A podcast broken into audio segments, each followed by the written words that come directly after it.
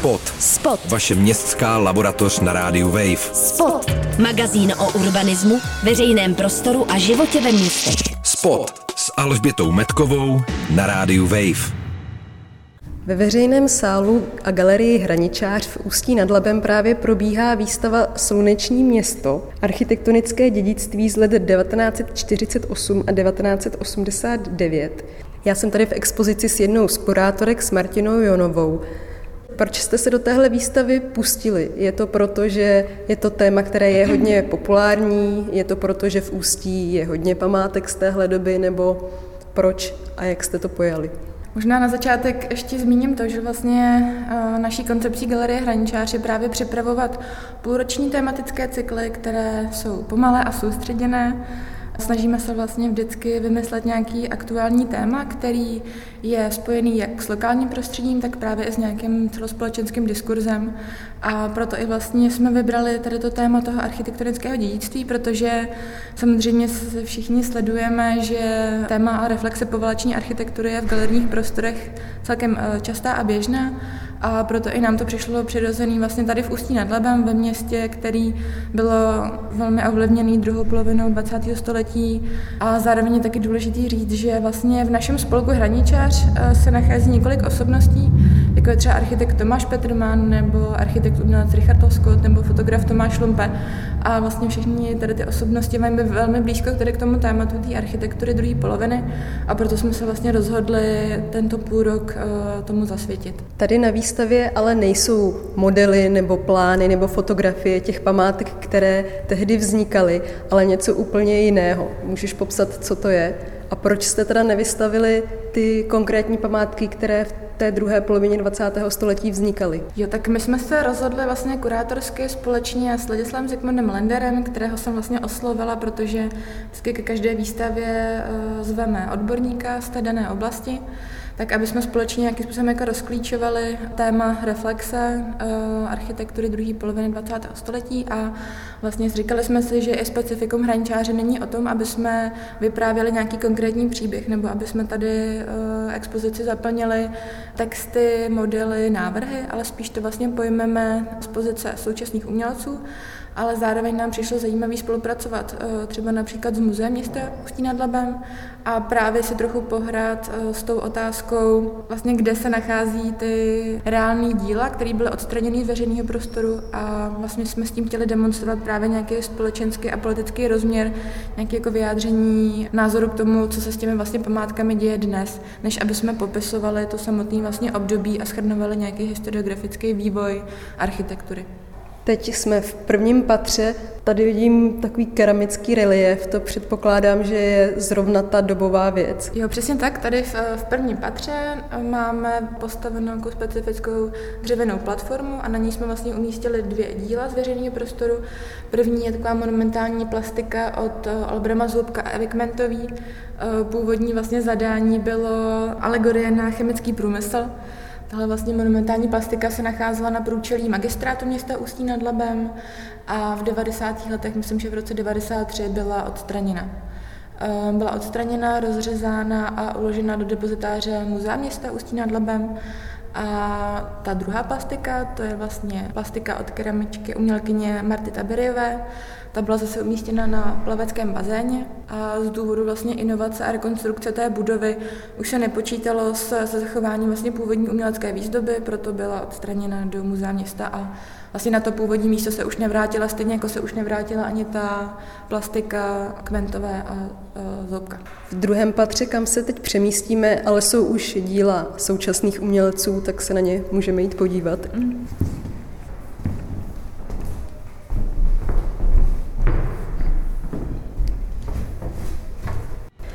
Tak eh, tady ve druhém patře se právě nachází díla současných umělců, který eh, kritickým způsobem vlastně reflektují už tu aktuální situaci. My jsme záměrně vybrali tři jména ze současné umělecké scény, o kterých víme, že se dlouhodobě tady tomu tématu věnují. Prvním z nich je eh, umělec a ilustrátor Jan Šrámek. Ten tady vlastně má tři velkoformátové ilustrace a na nich právě ukazuje, jak tehdejší projektanti, tehdejší vlastně stavitelé ten záměr vlastně zamýšleli. ukazuje ho vlastně v, jejich, v její čisté podobě. Vy tady můžete vidět například telefonní ústřednu v která byla bohužel už uh, zbourána, ale je tady i díky tomu, že vlastně ty jednotlivé budovy srovnáváme s místním prostředím a to konkrétně právě se stavbami v Ústeckém kraji, protože právě obdobná telefonická ústav, ústředna stojí v Teplicích a v plánu je právě do budoucna ji také zbourat.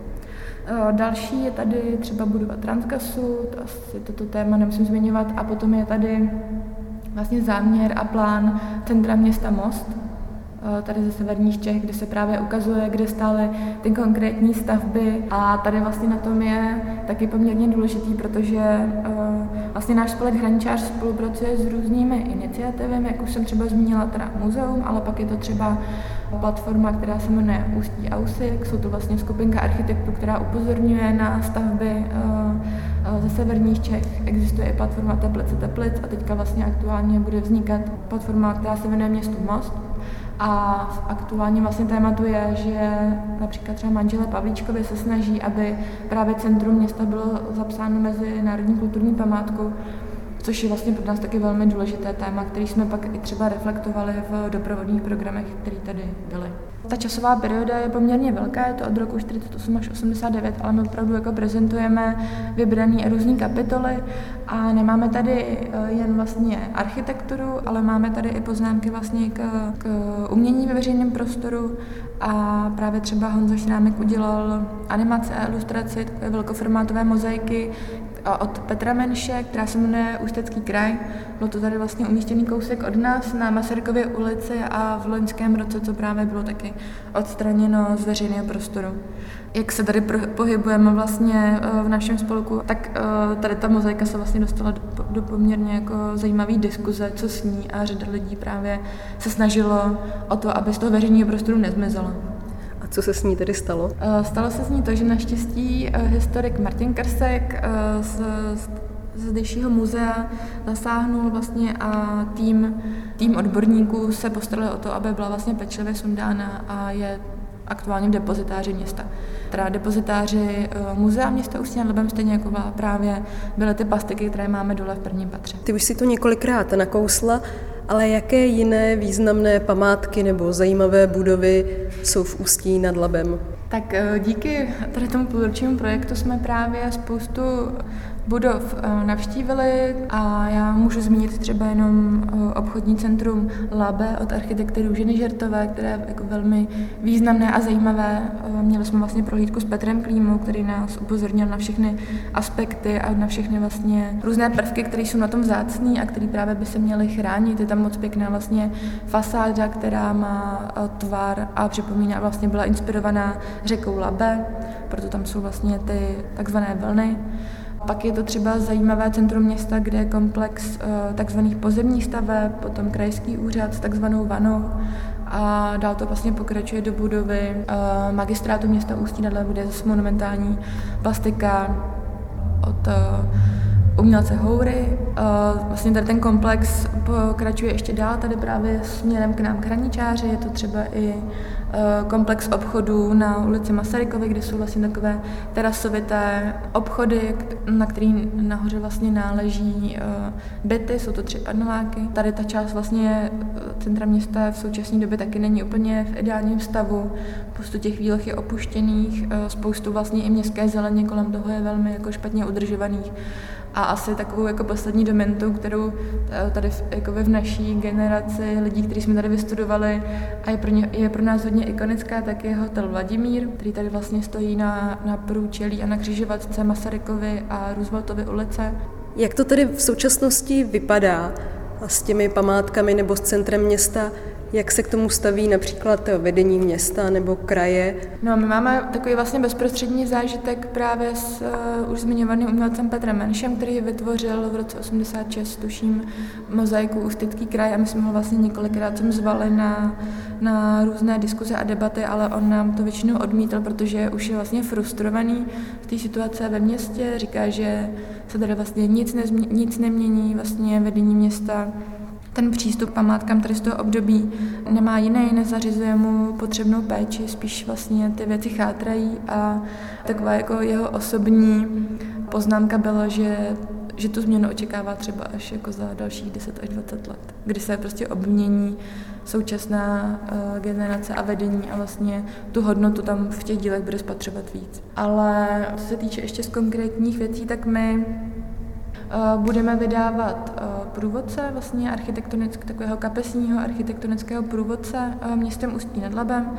na kterém vlastně spolupracujeme s památkovým ústavem a jedná se o to, že jsme společně vybrali 20 právě ukázek staveb, ale i uměleckých intervencí veřejného prostoru, ale i urbanismu nebo městský zeleně. Ten průvodce vlastně završí celý náš projekt půlroční slunečního města a budeme ho vydávat příští týden. Stihnou posluchači ještě něco z doprovodného programu k téhle výstavě? A co dalšího se, co se týče architektury v Ústí, chystá? Tak já asi zmíním vlastně eh, doprovodný program, který teďka máme v rámci festivalu Léto na ulici tady v Hraničáři.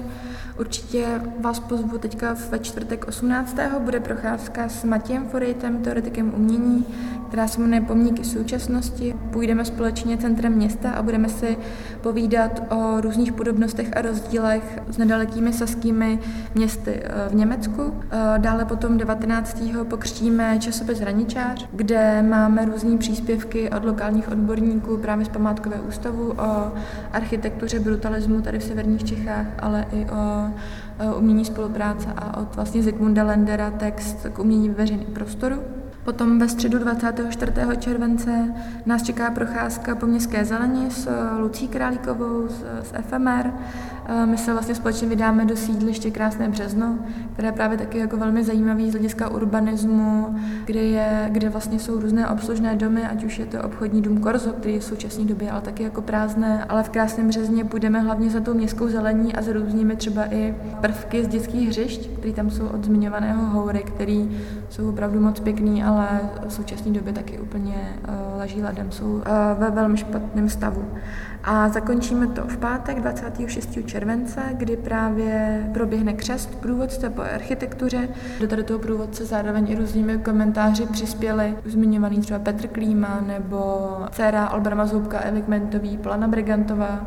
Jsme s ním vlastně ve spolu v kontaktu díky spodním vystaveným objektům. Ona nám vlastně poskytla veškerou fotodokumentaci, takže vlastně jsme mohli i zjistit i to, proč vlastně ta plastika byla odstraněna z toho magistrátu. Bylo to vlastně z důvodu toho, že nějakým způsobem vlastně připomínala symboly té doby. Připomínala vlastně srp a kladivo a 90. letech tady to vlastně bylo plošně odstraňováno a je to právě i zajímavé, že třeba na krajském úřadu tady v centru města je další takový za, za, zabudovaný motiv srpu a kladiva, který je cíleně vlastně zak, zakryt jako současnou reklamu a kdykoliv třeba vítr nebo něco odkryje, tak okamžitě se schovává, protože je to prostě problém. A ještě teda tady potom křtu bude uh, performance vlastně s názvem Kráčící město, architektura v pohybu. Eh, tady tu koncepci, eh, tady té performance připravila Hanka Kokšalová. Ona se vlastně inspirovala skupinou Archigram. Budeme dál pokračovat třeba na dnech architektury, chystáme procházky, které se budou věnovat 90. letům v architektuře tady ve městě a zároveň eh, Národní památkový ústav bude vydávat velkou publikaci v příštím roce, který bude zhodnocovat právě i vybrané věci v architektuře druhé poloviny 20. století v, v Ústeckém kraji. Tam je právě zajímavé, že se můžete těšit na různá vlastně místa a lokality, kvůli kterým určitě jako stojí za to zajet se podívat eh, do Ústeckého kraje. Je to třeba od architekta Dolfa Bergera takzvané experimentální byty v Chomutově nebo společenský dům eh, v Žadci pak vlastně přijímá jako inspirace od Corbisiera, je od architekta Jana Sokola eh, v, v Duchcově, tam je vlastně pavilon pro Rainerovou fresku, ale taky velmi zajímavý domy od Karla Hubáčka a Sialu právě v Teplicích. A nebo jedním taky vlastně z moc zajímavých doprovodných programů byla výprava po nádražních budovách. Navštívili jsme vlastně nádražní budovy v Duchcově, v Bílině a v Mostě, který mají moc pěkný takovou demonstraci vlastně bruselského stylu. Ta nádraží v Duchcově vypadá jako pavilon pro architekturu třeba na expo a ta nádhera a ta krása, se kterou tam člověk setká, tak je opravdu fascinující. Máte nějaké ohlasy od ústečanů? No, uh, ohlasy máme, je to takový jako uh, pomalý a postupný. Myslím si, že jsme jako velmi spokojení s tím, kolik lidí navštívilo, ať už doprovodní programy nebo i samotnou výstavu. Mám jako z toho dobrý pocit, že to téma tady rezonuje, i když samozřejmě to navštěvují jako lidi, který to zajímá a který vlastně ta architektura fascinuje, ale zároveň si myslím, že Eh, vlastně moc pěkný projekt, který se nám taky podařil udělat, tak jsou eh, pracovní listy o architektuře. Vlastně v těch pracovních listech jsme spolupracovali ještě s grafičkou Magdalenou Gurskou a s Pavlínou Loskotovou, kteří vlastně vymysleli pracovní listy, které demonstrují osm konkrétních vlastně budov a městských zelení tady v centru města. A tady ty pracovní listy vlastně máme k dispozici na webových stránkách, jsou pro základní školy, základní umělecké školy, pro středoškoláky a je to vlastně doplněk výuky v tom, že my tam pomocí takových jako praktických a hravých úkolů, ale i metodologických listů, který vlastně osvětlují tu architekturu pro pedagogy, takže je to vlastně doplněk eh, pro výuku učitelů, kterou můžou použít ale třeba i v historii nebo v dějepise, v zeměpise, ne třeba primárně jenom ve výtvarné výchově. Na závěr otázka, která se většinou klade na začátku. Proč se tahle výstava jmenuje Sluneční město? Je to odkaz na tu neználkovskou utopii? A, ano, je to přesně tak. Vlastně název nás inspiroval právě uh, z knížky uh, o Neználkovi, který vlastně v té uh, utopistické knížce se právě popisují různé fragmenty z architektury. Vlastně Neználek tam popisuje, jak stoupá o terasovitý schodiští, prochází právě tím slunečním městem a zároveň nám to přišlo i taková jako pěkná alegorie a asociace na město Ústí nad Labem, o kterém se říká, že je trochu jako město šedi a právě toho betonu a přišlo nám to právě hezký uh, tu výstavu vlastně uh, ukázat v takovém pozitivním směru, právě v tom pozitivním slunečním městě. Děkuji za rozhovor. Spot. Spot. Vaše městská laboratoř na rádiu Wave. Spot. Přihlaste se k odběru podcastu na wave.cz lomeno podcasty a poslouchejte Spot kdykoliv a kdekoliv i offline.